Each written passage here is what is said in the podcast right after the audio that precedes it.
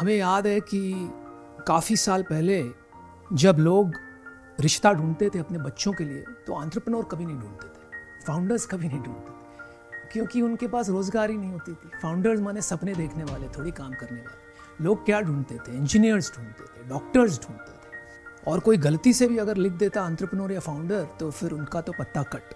लेकिन ये बात बदल रही है, नया दौर है।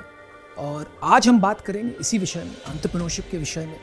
मैं अपने अनुभव और मेरे नज़रिए से आपको चार पाँच आंट्रप्रनोरशिप और बिज़नेस के सिद्धांत समझाऊँगा, बांटूँगा। तो मेरी कहानी समझने के लिए आपको मेरे साथ मेरे बचपन चलना पड़ेगा थोड़ा। तो पैदाइशी बम्बई की है, मम्मी डैडी बहुत प्यारे लविंग किस्म के लोग हैं, दो बहनें, बड़ी बहनें हैं।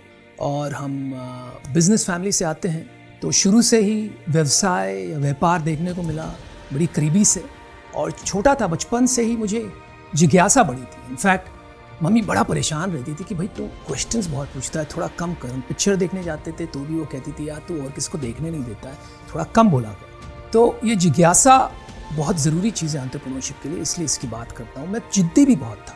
तो एक बार कोई बात ठान ली ना, फिर मेरा मन कोई नहीं बदल सकता था जब तक वो चीज़ हासिल नहीं हो जाए तो इसी जिज्ञासा और इसी जिद को लेके बड़े हुए दो तीन चीज़ ट्राई किए, बचपन में बिजनेसेस भी ट्राई किए, क्योंकि बिज़नेस फैमिली से थे तो क्यों ना, पिताजी को देख के बड़ी प्रेरणा मिलती थी तो उनकी तरह हम भी चल पड़े। लेकिन फेलियर हुई शुरू में, फिर मैंने कोशिश की पिताजी के साथ दो साल काम करने की फैक्ट्री गया उनके साथ कॉलेज में था उस वक्त, दो घंटे एक वक्त, एक ट्रेन से जाता था फैक्ट्री दो घंटे ट्रेन पकड़ के वापस आता था। मज़ा नहीं आया। तो अभी सोचा क्या करें? तभी एक कॉन्ट्रैक्ट मिल गया Europe made ups cotton made ups export करने का। तो लग गए ज़ोर से, जोश से, जुनून से कि ये काम करके दिखाएँगे। तो क्या हुआ कि पैसे नुकसान हो वो काम तो किया हमने, लेकिन नुकसान हो गया। तो क्योंकि बचपना था और अभी तक कच्ची उम्र थी तो हमने ये नहीं सोचा कि हम में कुछ खराबी है, बल्कि ये सोचा कि ये देश में खराबी तो फिर पिताजी से कहा कि भाई, हम यूरोप जाके कुछ काम करेंगे। तो एक बैग लेके यूरोप निकल पड़ा। वहाँ पर छः महीने बिताए। वहाँ भी फेल हो गए। फिर समझ में आया कि यूरोप में ही कुछ खराबी तब भी अकड़ू टाइप के थे। तो अपने आप को दोष नहीं दिया। तो वहाँ से फिर यूएस निकल गए। वहाँ भी कोशिश की, कुछ बना नहीं। तब समझ में आया। और ये एक दूसरा सिद्धांत है जो ज़रूरी है समझना कि आपको नियम तोड़ने से पहले नियम समझना ज़रूरी है।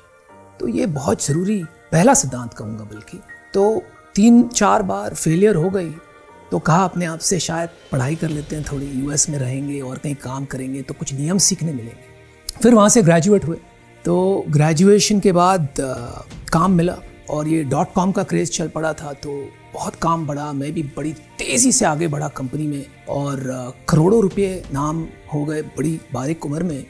स्टॉक्स मिलते थे शेयर्स मिलते थे उस वक्त यूएस में इंडिया में तो आज मिलने लगे लेकिन उस वक्त इंडिया यूएस में मिलते थे। हम लगे रहे, लेकिन फिर 2000 में पूरा एक्सप्लोजन इम्प्लोजन हो गया एक्सप्लोजन में डॉट कॉम बस्ट हो गया और इंटरनेट की सारी कंपनियाँ ठप हो गई। साथ में हम भी ठप हो गए और जो पैसे कमाए थे, ना कि वो गए, साथ में उधार भी हो गए तो बहुत मुश्किल हुई, बहुत छोटी उम्र थी तो मुश्किल तो हुई, लेकिन एक भरोसा भी था। उम्र जब छोटी रहती है ना, हमको लगता है कुछ नहीं हो सकता है हमें। हम कैसे भी करके निकल जाएँगे, है ना? तो उसी तरह हमने भी ये सोचा। तो विश्वास था, एक जिज्ञासा पैदा हो गई थी। क्लासरूम में जो हादसे हुए थे, उससे तो मेरी ज़िंदगी का मोड़ ही बदल गया था। खुद में ये विश्वास हो गया था कि अपने नज़रिया भी कुछ होता है। सिर्फ़ औरों की सुन के नहीं करते हैं अपनी बात भी सुनो। तो वो नज़रिया लेकर और वो विश्वास लेकर मैं फिर भारत लौटा।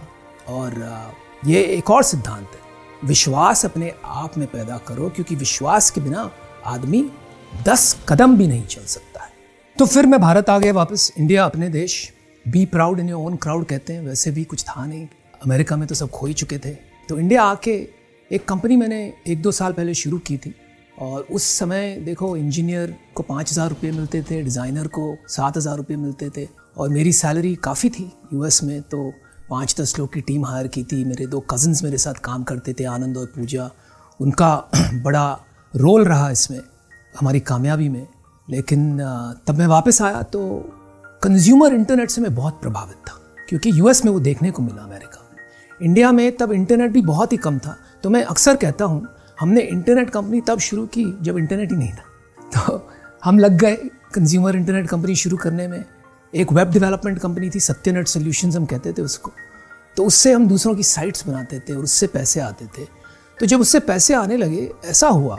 कहते हैं ना कि अगर आप बहादुरी और अच्छाई के साथ काम करोगे तो ब्रह्मांड भी आपके साथ हो जाता है। तो वही करते करते ऐसा हुआ कि एक पंडित जी मिले और वो शायद मेरा रिश्ता लेने आए थे या क्या करने आए थे, पापा के दोस्त बन के आए मेरे घर पे ऑफ़िस में बल्कि। और कहने लगे कि आप ये देखो बायोडेटा देखो। तो मैं समझ गया ये क्या करने आए मैंने कहा, भाई बायोडेटा वगैरह छोड़ो तुम। इसको इंटरनेट पे लगा देते हैं। लोग कहीं भी ढूंढ पाएँगे अपना हम सफ़र। तो उन्होंने तो बड़ी डरावनी नज़र से मुझे देखा और फिर उसके बाद कभी मुझे मिले नहीं। लेकिन हमारे लिए एक आइडिया की पैदाइशी हो गई थी। तो हमने हमारे इंजीनियर्स को बोला, भाई, ये साइट बनाओ आप। तो एक साइट बनाई हमने। उसका नाम था Sagai dot com Shaadi dot com भी नहीं था उस टाइम पे। और धीरे धीरे वो बढ़ने लगी, काम होने लगा, लोग आने लगे। और हमारे पास वैसे भी उस समय कुछ पच्चीस तीस लाख रुपए वो टाइम बहुत हुआ करते थे और वो जमा हो गए थे दूसरों की वेबसाइट बनाते बनाते। तो अभी हमने सोचा, अभी क्या करें भाई? तो ये सगाई डॉट कॉम काम बढ़ने लगा, लेकिन हमें एक डोमेन नेम ऐसा चाहिए था जो कि सबको याद रहे और एक शादी डॉट कॉम करके डोमेन नेम मिल रहा था और उसने मांगा हमसे 25 लाख रुपए और पूरा हमारा बैंक बैलेंस ही वो था। तो अभी कैसे दे दें?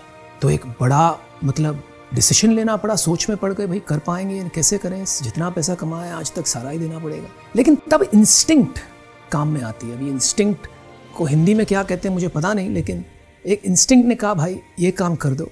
सबने सोचा, हम पागल हैं। लेकिन वो इंस्टिंक्ट को लेके हमने वो डोमेन खरीद लिया और उससे काम और बढ़ा। फिर थोड़ा जुगाड़ शुरू किया और ये भी समझ में आया शुरू शुरू में हर काम में जुगाड़ तो बनता ही है। तो ईमेल स्पैम करने लगे लोगों को, हज़ारों उस टाइम स्पैम का नाम ही नहीं था बल्कि आज स्पैम बोलते हैं, लेकिन उस वक्त तो करो आप। तो ईमेल करते थे।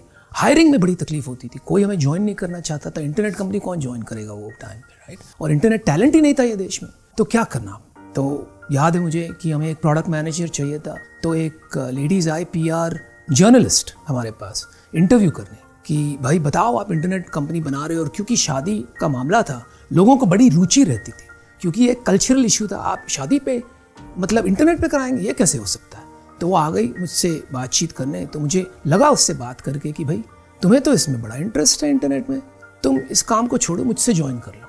तो वो बन गई हमारी पहली पीआर या कॉरपोरेट कम्युनिकेशन लड़की। उसी तरह एक दूसरे बंदे आए वो भी इंटरव्यू करने आए, उनको हमने प्रोडक्ट मैनेजमेंट रख लिया। तो इसी तरह लोगों को बटोरते रहे, साथ करते रहे, साथ में कारवा बनेगा, आगे बढ़ेंगे, जो मिलेगा उससे ले लो, क्योंकि उस वक्त चॉइस नहीं था। आज तो चलो करोड़ों रुपए लेके लोग बिजनेसेस कर रहे हैं तो आप हायर कर सकते हो कितने भी पैसे दे के लेकिन उस टाइम वो ऑप्शन ही नहीं था। तो यही सब जुगाड़ वगैरह किया काम बढ़ने लगा तीन चार करोड़ रुपये महीने के महीने के नहीं, बल्कि साल के कमाने लगे।